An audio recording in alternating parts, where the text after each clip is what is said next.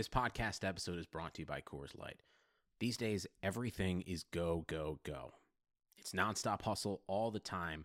Work, friends, family expect you to be on 24 7.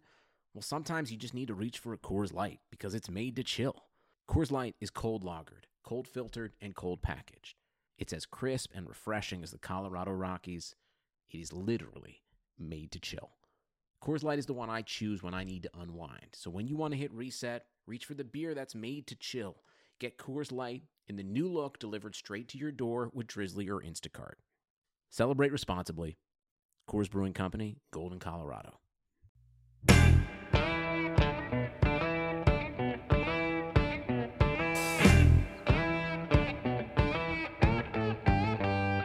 Welcome to Front Office Features. Our show is presented by San Diego State Sports MBA program, our wonderful new partner. Um, you still got plenty of time to apply. You just got to start your application by November 1st, uh, with classes starting in San Diego uh, in January. Gorgeous place to start classes in San Diego. Um, visit sdsu.edu backslash smba. Uh, it is our weekly show. I'm here with Chris Valente. Chris, uh, in January, uh, is there any place you'd rather be than San Diego? No, absolutely not. I mean, the, so the, the great you shared a great story. One of your mentees, ment, mentees, I think that's the right word, uh, is already applying, and so Yes. Yeah, the, so I'm a part of the uh, minor league baseball has like a mentee mentor program um, with people of diverse backgrounds, and um, my mentee, her name's Ish, and she was like, I didn't even know um, San Diego State had a sports MBA program. I'm going to apply. I was like, that's how advertising works. It works. That's how it works, everybody. Hey, um, I also have uh, big news in regards to uh, San Diego State. You know how we've talked about here uh, Jackie Tipton? Yes, little Jackie Tipton. I've called him Little Jackie Tipton a hundred times. Um, I asked him to be on the podcast, and he's going to be on the. Uh, he's going to be. He accepted. He's going to be on the show. That is breaking news. Breaking news. We should uh, insert a little beep beep beep beep beep, beep noise, and uh, he's going to be uh, not next week, but the week after. Um, and I would say even you want a super tease is you've actually already seen this, so it's not a tease to you, Chris. Um, my mom, uh, I told my mom about this, and she instantly went back to the photo archives of us in like Way know, back. fi- way, Way back, back. way back, fifth or sixth grade. Uh, I am 37 years old, so what is that, Chris? 92 ish. Roundish, yeah. And the funny thing is, he works. Uh, Jackie Tipton, Jack Tipton works for the Pittsburgh Penguins, and uh, the picture was at uh, an ice skating party I held, and uh, we're all wearing our starter uh, pullover winter coats uh, outside. Um, I'm wearing a Penguins one. He's not, uh, but we all. It's from 1992 or 1993 ish era, and. Um, Was there anything I've got to post that picture, by the way. Was there anything better than the starter jackets? Back I don't then? think so. I don't think so. Like you, like, and everyone wanted the San Jose Sharks one when they first like launched. That remember? That that and the uh, Charlotte Hornets. yeah, it was They like lo- bizarre. No one had no one had any affinity to those teams, but you wanted No those one- jackets. Growing up in uh, Pittsburgh and Boston, no one had Penguins or Bruins ones. They all wanted uh, San Jose Sharks and uh, Charlotte Hornets, mainly because I think teal and purple were big in the '90s, Oh. and they crushed teal and purple. So uh, Florida Marlins, real good colors back then. Marlins, yeah, Great, Mm. great '90s colors. better better colors than organization, I guess. Hmm. Yeah, right. They, uh, they're struggling, but uh, hopefully Jeter can um, can turn that thing around there. But so you got to love this. So this whole thing started talking about Jack Tipton, and now we have our great partners in San Diego State. Uh, Jack went to San Diego State. He got his uh, sports MBA. Uh, I've got a mentee. She wants to apply at San Diego State. Um, all our listeners should apply to San Diego State. We should charge more for the sponsorship if they get someone to enroll. I uh, yeah right. you know if it, if it works, you got to double the price.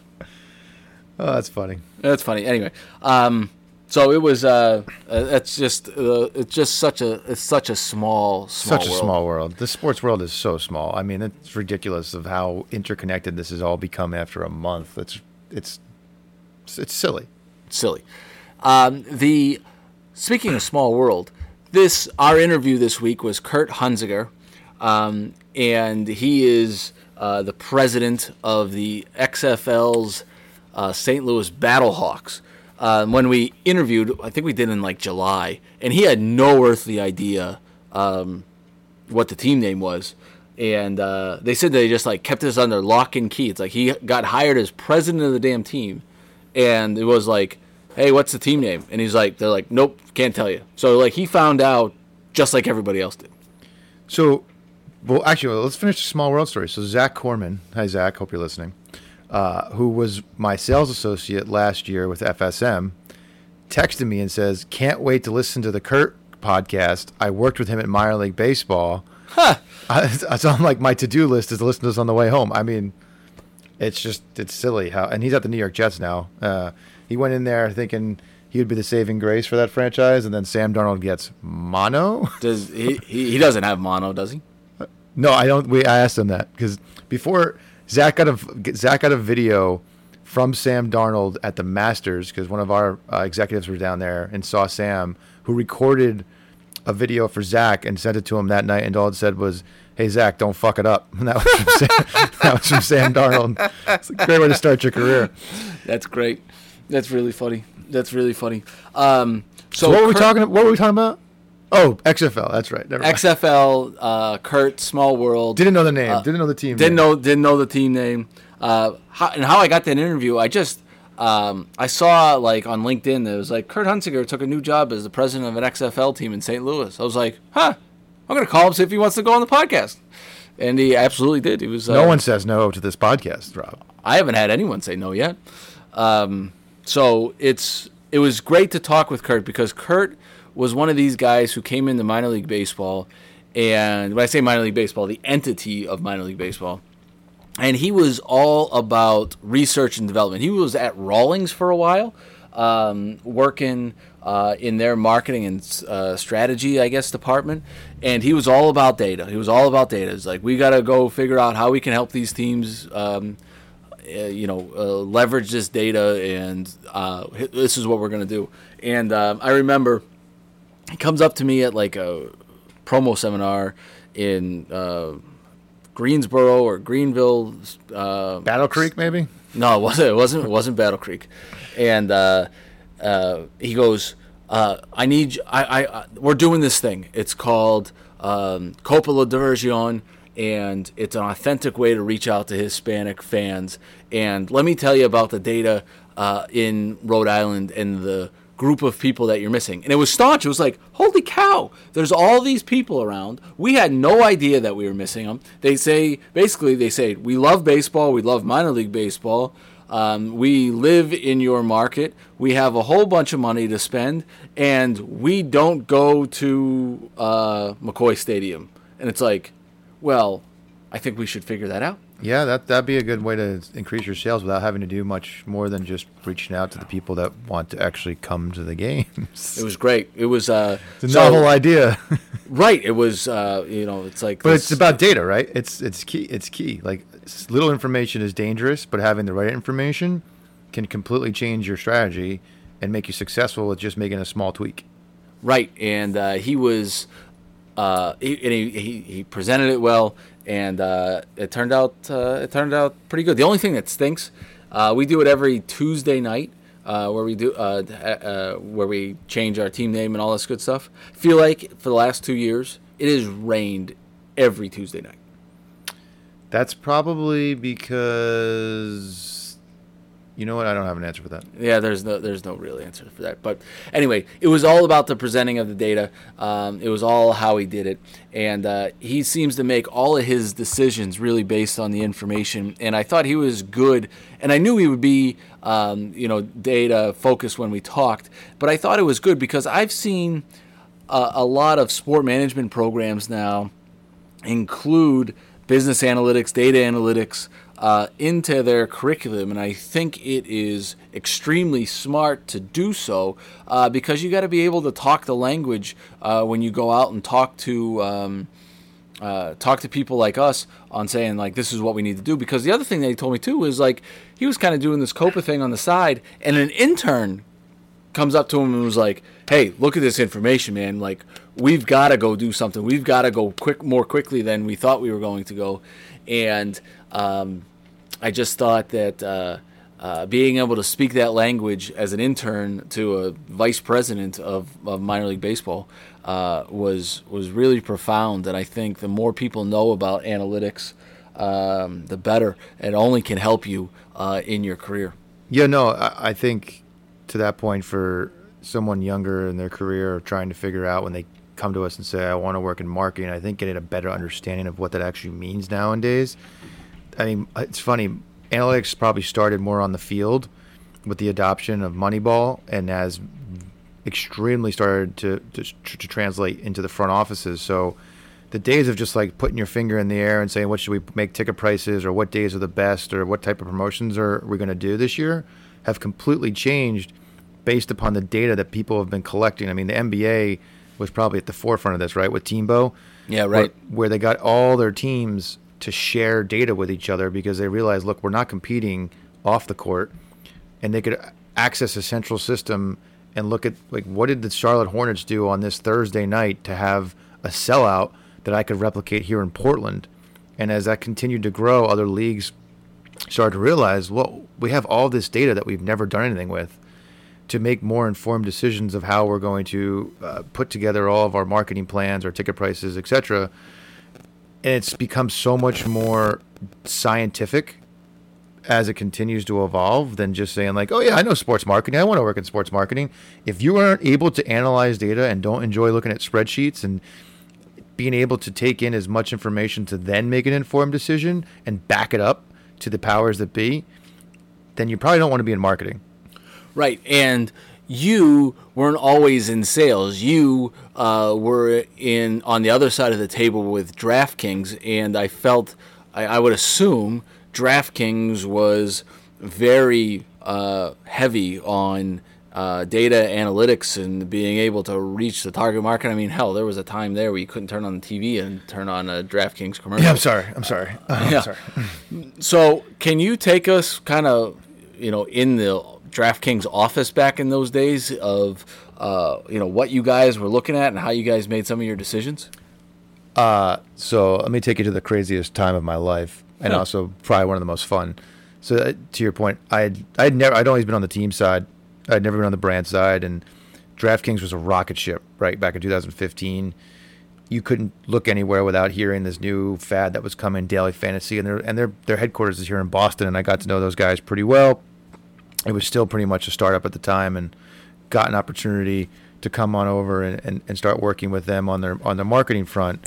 But at the, the amount of data analytics that we would go through on every dollar that we spent to track what worked and what didn't work was fascinating to me. I'd never seen so much analytics done on marketing. So it, it was eye opening. So what we would do is if we ran a, a commercial spot at say 12:55 right before NFL kickoff on Sunday, the the whole analyst group would determine how much traffic went up for us, the Google Analytics, the Google search, and determine whether or not that was even worth the money we spent. And as we continued to collect that data over the years, we would know exactly where to spend our money and what the best return would be. How long was DraftKings a thing until we started seeing? I didn't even know about them until uh, 2015 when every other commercial was DraftKings. Um, do you know what the ramp up time, the lead up time uh, to their peak in 2015? Not to say that they've peaked, but uh, when we saw them for the, really the first time in 2015? a little under two years. It was like meteoric, right? So like they went from it was like them and FanDuel and a couple other like small things that were out there, and it was ended up being the battle between DraftKings and FanDuel for supremacy in that 2015 NFL season. I could write a we could do a pod, like I said we could do a podcast on this for probably the next two years just Yeah, talking right. about what those stories. But um, the data that we collected on each user and what games they liked and where they spent their money and what what offers did they re- respond to, it was just one big source of data. And if you think about it, there's there's now a, a statistic that says the most valuable entity in the world, commodity in the world, is no longer oil; it's data. It's incredible. Because all these organizations know so much about it. I mean, everyone knows about the Google, the Facebook, et cetera, whatever. But sports teams are doing the exact same thing.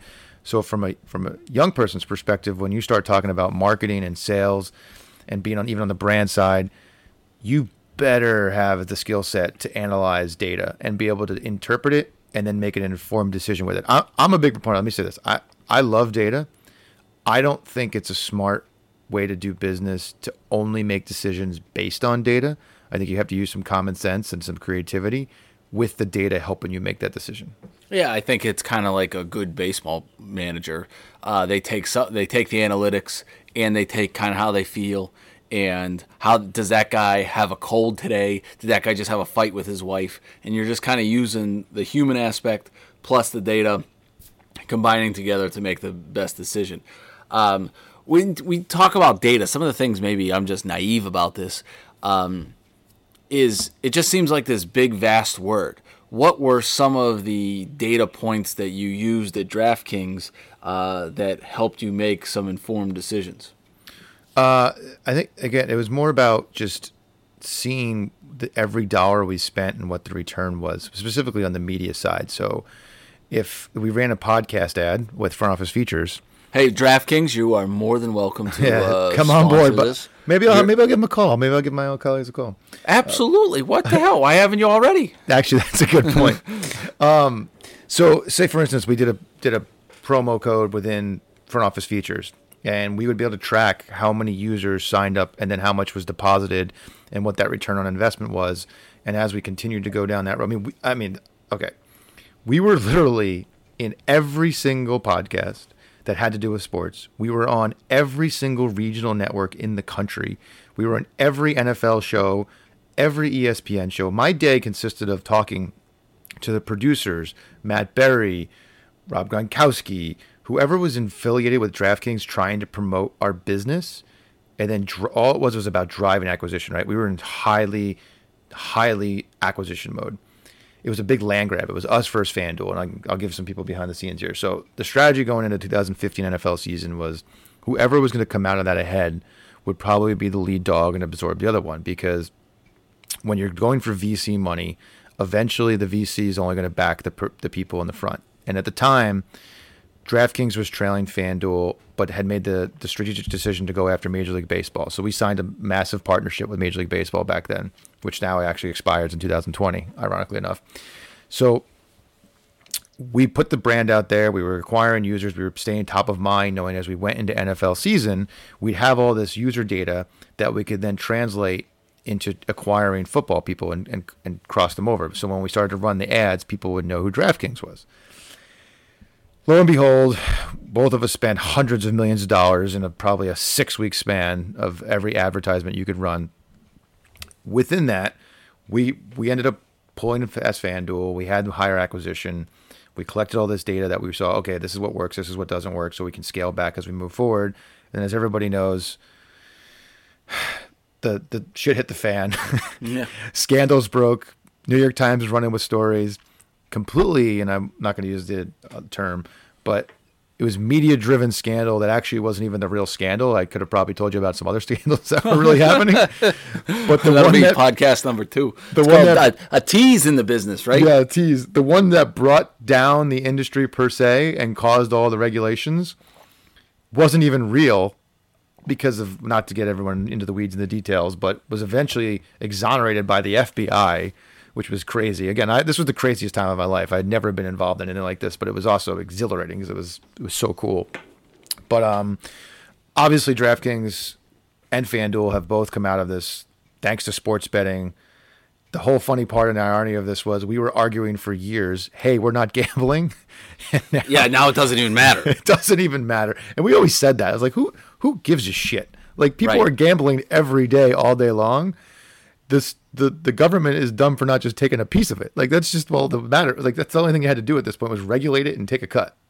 Yeah, it, there, we're, in my opinion, sports gambling is going down a much more sustainable, sustainable road, and I think uh, it was so intertwined in American culture that it's really just saying like, "Hey, all right, the government wants a piece of it now."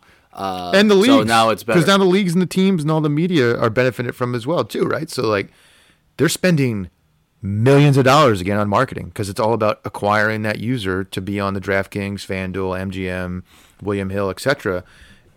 It's it was so silly it took this long, but the two people that are leading by far right now are DraftKings and FanDuel, and I'll tell you why.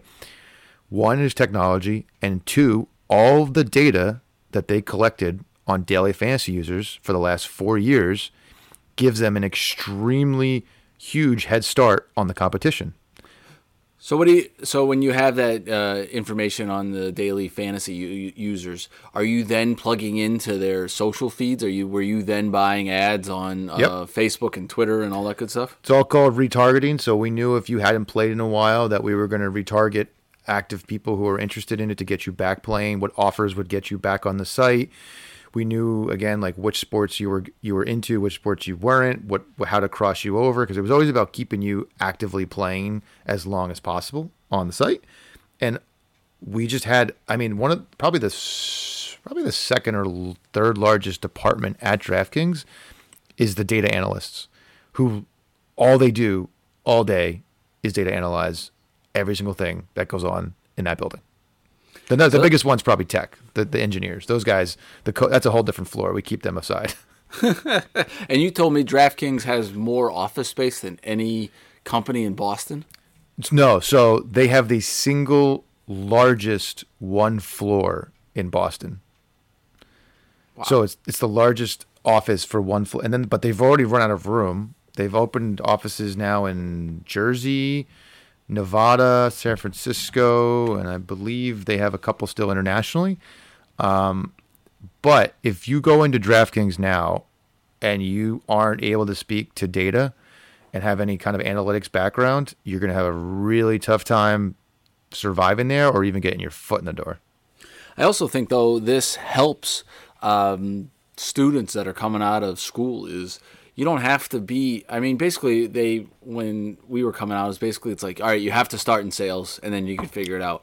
It's not that way anymore and I think places like DraftKings and FanDuel and heck the all, all of the different casinos they're all looking for these data analysts who are a totally different breed than uh, salespeople or anything like that, uh, but they are still vitally important uh, to the success of sports entities, whether it's for the team or whether it is for a brand uh, like DraftKings. No, I, I one thousand percent to your point is the ticket sales avenue is not the only way into the business, and which is why we always tell people, you and I, if you have no interest in sales and someone told you the, the advice of the only way in, to get your foot in the door is to start in ticket sales, it's a crock of shit. It's a total. It's totally wrong advice. I mean, maybe 15, 20 years ago, 100% it was. fine, but even then, maybe. But now it's a total crock. It's like it doesn't it doesn't have anything to do with it. I don't even. It's like it's uh, no, no, no, no, no. Don't do that. don't take that advice. And I think I hope college professors stop telling people that because the, what we just talked about for the last ten minutes with DraftKings and FanDuel and MGM and whatever, that's a whole different avenue. If you want to be in marketing and that's your passion, how is doing a ticket sales job at the Red Sox Sales Academy going to ever get you into marketing? Or would working for DraftKings and FanDuel on the data analyst side put you down the path that you need to be on the marketing side? Which one's better for your resume? Yeah, right. It's not even a question. Is um, is go down the path that you want to go down. Uh, there's a way to do it within sport, uh, and don't you know don't get into ticket sales or anything, or don't get into analytics if you want to get into sales. Right? Um, get into the things that best suit your personality and and uh, and what you want to do. Um, with this week was kind of interesting to me um, kind of switching gears here. We're gonna have. I have a feeling your DraftKings stories are gonna be like my Battle Creek stories. They're always just gonna kind of bubble to the surface uh, every time we talk. there's I have no short. It was two and a half years I was there, and I probably could have a story for every day I was there. Not even exaggerating. That's great. I was uh I was only in Battle Creek for like a year and a half or a year and three quarters, so um there's only so much trouble you can get into Battle Creek, but um I probably actually, you know what though? I probably have probably crazier, funnier stories when it comes to the minor leagues, my days in the minor leagues, because that's just that just opens up a can of worms, right? Yeah, I mean, you have all nothing but 15 years of it, so you must have story. You could write a book too. But my days in Lowell and Albany, and the, some of the things that I did, or the the stories that came out of it with our staff. I, people ask why I haven't written a book yet, but yeah, I think it's. Well, you fun. said I don't want to write a book anymore. I want to do a podcast with me so we This can is- talk about these things. Well, it's a it's a audio book. It's an audio book. yeah, right. Just look it up.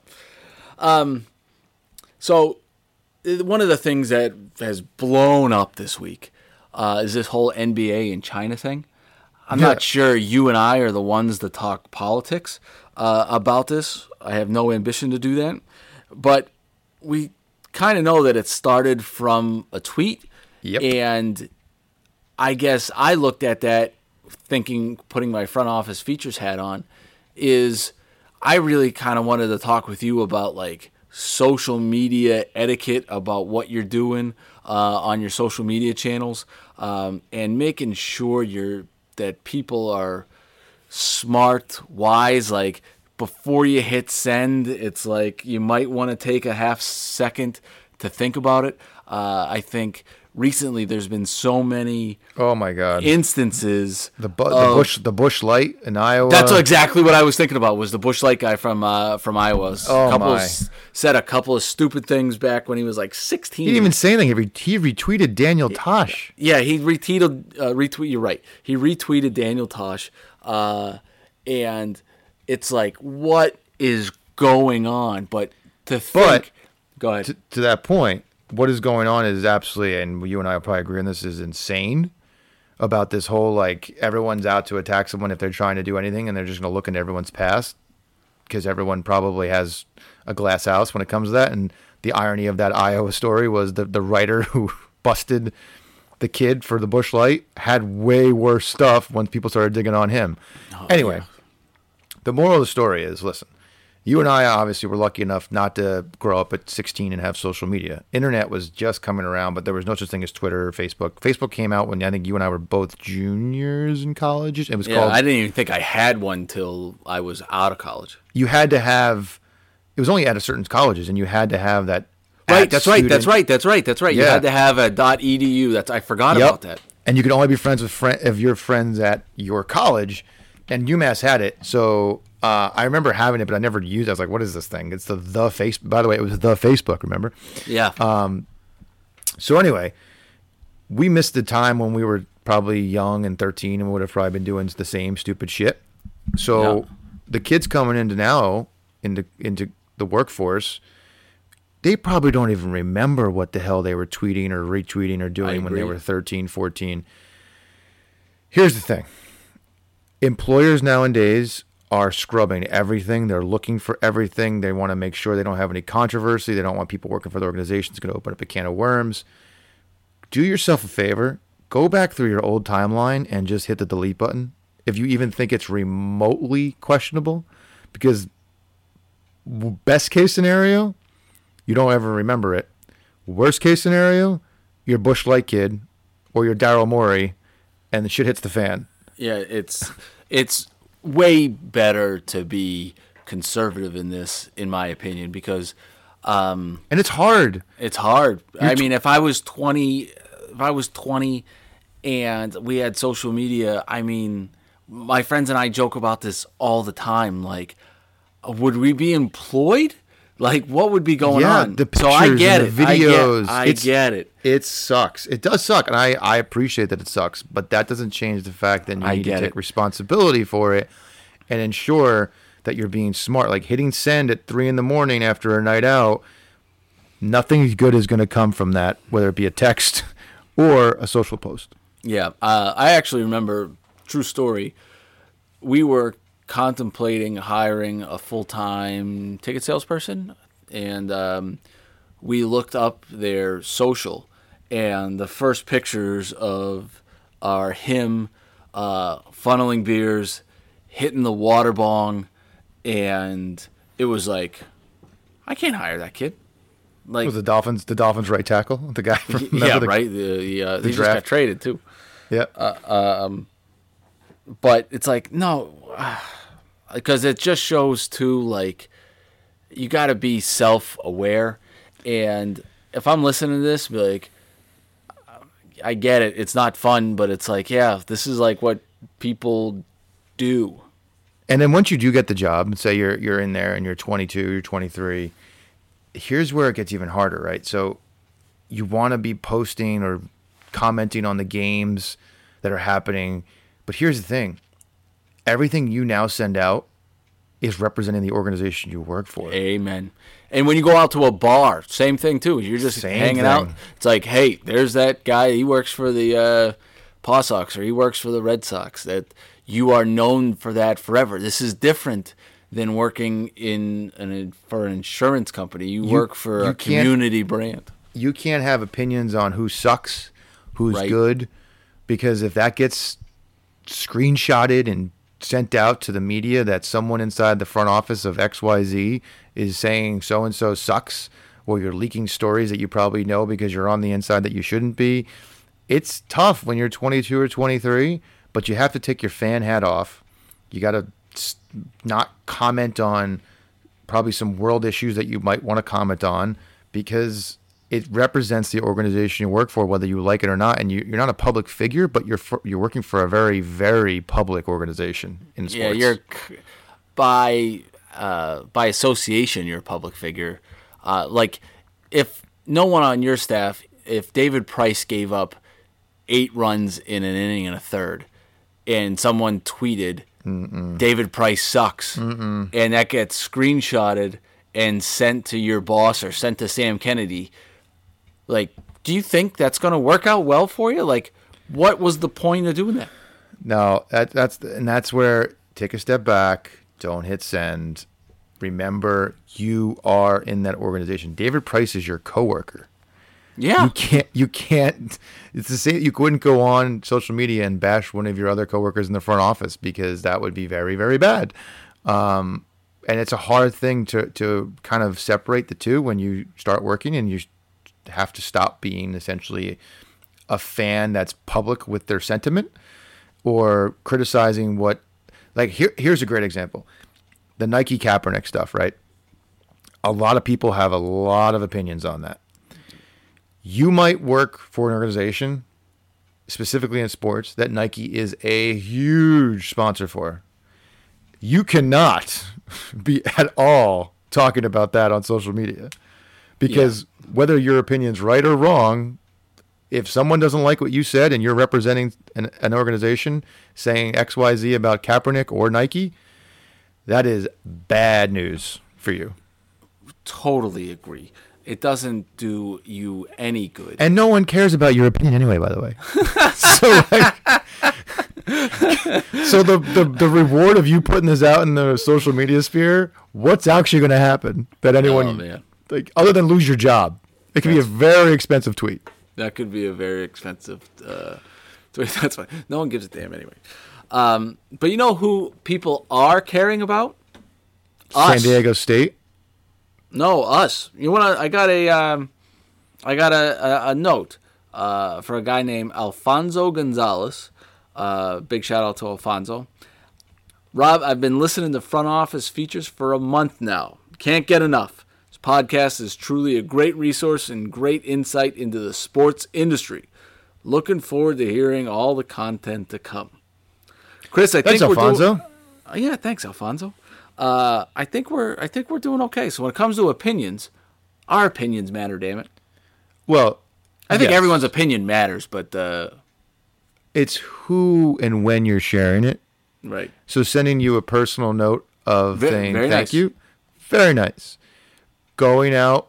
So here's the thing: if you don't like us, that's fine too.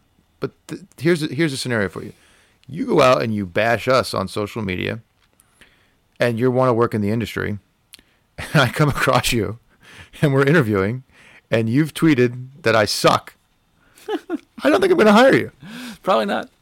Probably not. Probably And your not. and your 13 followers that you told that we suck probably wasn't really worth it. Now was it? yeah, right. The whole point Uh, is just listen. Go back, look at your past social media, pictures, tweets, posts, Instagrams, videos. When you start looking to work, go to work, get that stuff off that might be controversial. Because, like Rob just told you, he looked and found someone. He's like, I can't hire this person. can't do it. And then when you get in the industry, just try and bite your tongue on certain things that you might get in trouble for that you in your mind might think are harmless and no one's listening. It's just when that one person wants to screw you, you're screwed. Amen. Um, it's been a, I would say it's been an interesting sports week. I feel like I was taking a lot of things and uh, in trying to plug them into how we would talk about them uh, here on front office features, and uh, I was uh, I was so appreciative of Kurt uh, coming on, and then when this whole NBA stuff came on, it's like, geez, oh man. Um, it's like there's just a lot of things I think you can take from the daily interactions uh, and apply them to your professional careers and saying like, hey, we got to, um, you know, we got to quote unquote do better. Yeah, I mean, and, and think about this. Daryl Morey is the general manager of the Houston Rockets. He has a very powerful position.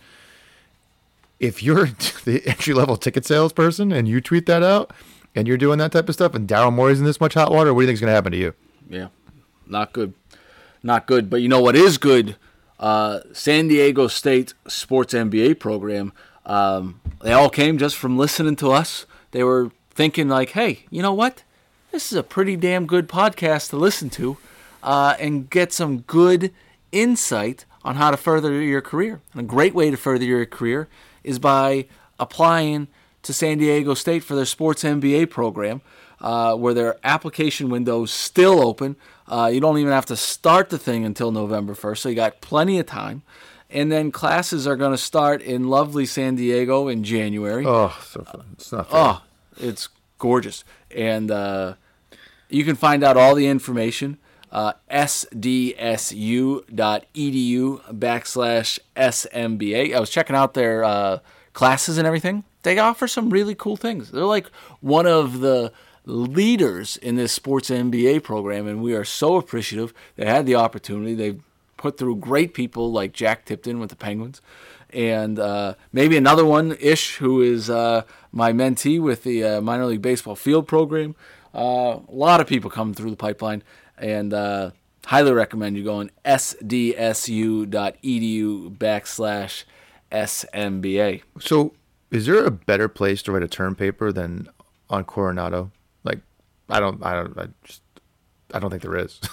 I don't. I, I can't imagine. I would say uh, Springfield, Massachusetts, in February in an old dormitory. Um, No, I'd have to disagree. Um, so I did a winter session at UMass once.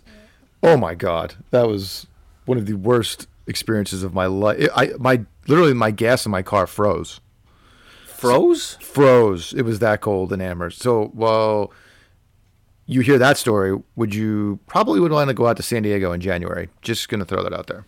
Yeah, my suggestion is uh, is head to San Diego in, in February. My also suggestion too is go to frontofficefeatures.com. Uh, follow us on our social channels. Uh, Where like we will not be in trouble. Where we will not get in trouble with our social. Media. We do channels. not. We will not get in trouble. Uh, I hope I don't get Jack in trouble when I post like our fifth grade picture uh, together. My mom was so proud. She comes down to watch my daughter uh, last weekend. She's like, "Look what I found! Look what I found! Look what I found!" and uh, uh, it was. It's a pretty funny picture. Well, plus these aren't all, these aren't digital pictures. These are all like picture pictures. You got to get. Yeah, my mom had to take a picture of the picture with her iPhone, and then she texted it to me. Jack will probably be very appreciative when that goes viral within his office. I can't wait. I can't wait. I'm gonna send. We need to get the. Penguins. We need to get the Penguins official Twitter account to post it. That Jack Tipton's on a front That's office features podcast, and it's on their Twitter. We got to find out who runs the social media for the Pittsburgh Penguins and get this to them. We got to find that out. I we got to. So with someone that has, we'll uh, we got to do a little research. Uh, and if anyone's listening, you want to send us uh, a tweet or you want to send us a LinkedIn message or DM or whatever, uh, let us know. We'll uh, let's get let's get this. We got to get this picture out. We'll do it right around when uh, Jack uh, comes on the show, but uh, it'll be great. I hope he still comes on the show. He might be like, "Hell no, I'm not coming on the show if you show that picture." Well, yeah, that's always that's always. Well, it's more embarrassing for me too because you'll see, like, I've got this weird, like, I don't know, it looks like Charlie's Angels pose going on. I'm wearing one of the old shark tooth Penn State hats, um, and like I said, it was in like fifth grade. Speaking of pictures, have we sent out the office wrap party picture yet? No, we haven't sent out the uh, office wrap party yet. picture yeah. yet. I should. And me and you want the one with Steve Carell too? Wait, what? Yeah, I have a I have a picture with Steve Carell. Just just Steve Carell. Just me and Steve. Yeah. Oh, you and Steve. Oh, you're on a first name basis. we, we were. We had a great time. Uh, we met in the clubhouse, and then we went to the after party together, and we talked. Uh, we talked about his time in Massachusetts, and uh, we had a good time together. Uh, and now he comes over for Thanksgiving. Oh, that's interesting. I, I, don't- I don't doubt that. Yeah. Uh, anyway, um, we should have a, a good week too. So, um, and uh, big weekend coming up, and uh, big week ahead, and we got another interview coming up on Tuesday, and um, we'll, we'll keep at it.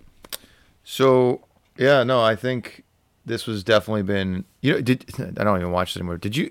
Speaking of the NBA stuff, did you see that South Park No. literally the week before their episode essentially predicted exactly what happened? Really? It was China and NBA players and James Harden. It was crazy. It was like I don't watch South Park anymore, but everybody has been telling me, "Have you seen this?" And I was like, "No, no." And then um, some peop couple of people sent it to me, Adam and Lyle. Thank you. Uh, and uh, it's like eerily like they knew what was about to happen. It's it's bizarre. That's crazy. I'm gonna have to check it out. Just like I did say, I was gonna have to check out The Office. I still Yeah, you're lying. episode of The Office. full of shit, is what you are. I, re- I, I really, I really am. I really am. I'm just not gonna do it. And now it's like I, it's a pride thing. Like I'm not gonna do it. And I, I the, the the irony is, I'm gonna go watch probably three episodes after we get done recording this. So I'll make Oh, up for there, it there you go. You watch for me. All right, bud. I'll uh, talk to you later. later. See ya.